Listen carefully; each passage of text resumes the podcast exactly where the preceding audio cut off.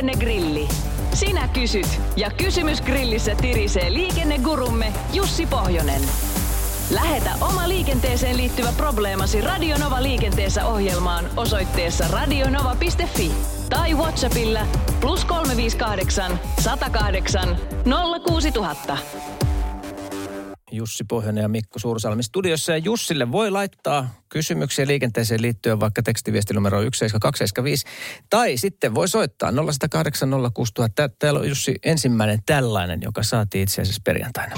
Kaverin puolesta tällainen tilanne, että nykyisellä ajokortilla saisi ajaa 2060, mutta ymmärsin, että jos vaihtaakin sukunimensä, joutuu hakemaan uuden kortin, joka tarkoittaa sitä, että sillä ei saiskaan ajaa niin kauan, koska se laki on muuttunut sen jälkeen.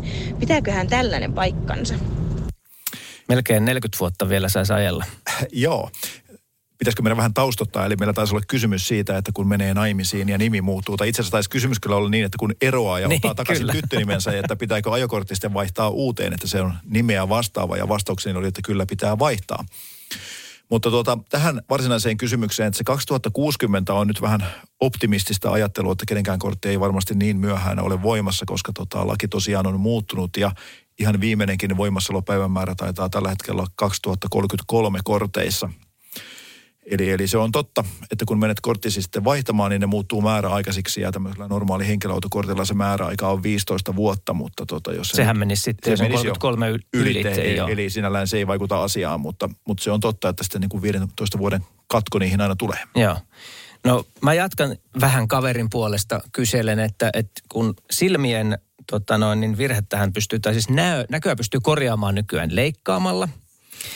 Eli esimerkiksi itse olen tehnyt niin, että mulla oli 20 vuotta silmällä sitten, sitten leikkautin silmät ja nyt en tarvitse silmälaseja. Mutta sitten jos sattuisi olla niin, että siinä kortissa on vielä se silmälasivaatimus, niin Niin Todellakin kaverin puolesta kyselet näköjään. Todellakin.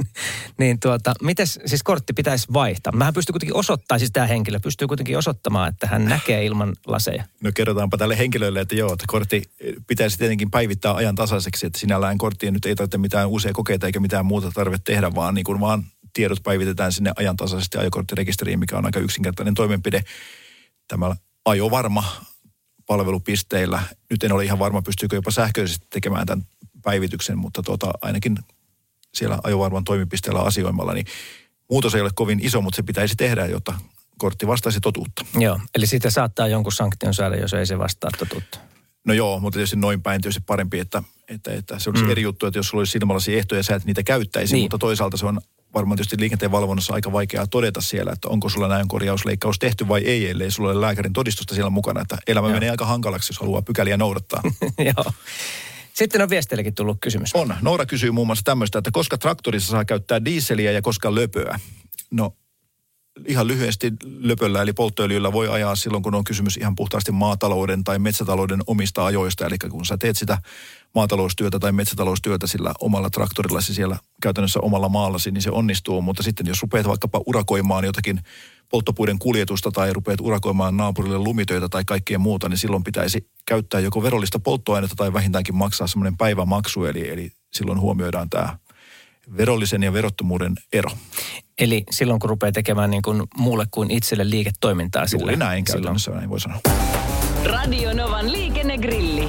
Lähetä kysymyksesi osoitteessa radionova.fi tai Whatsappilla plus 358 108 06000.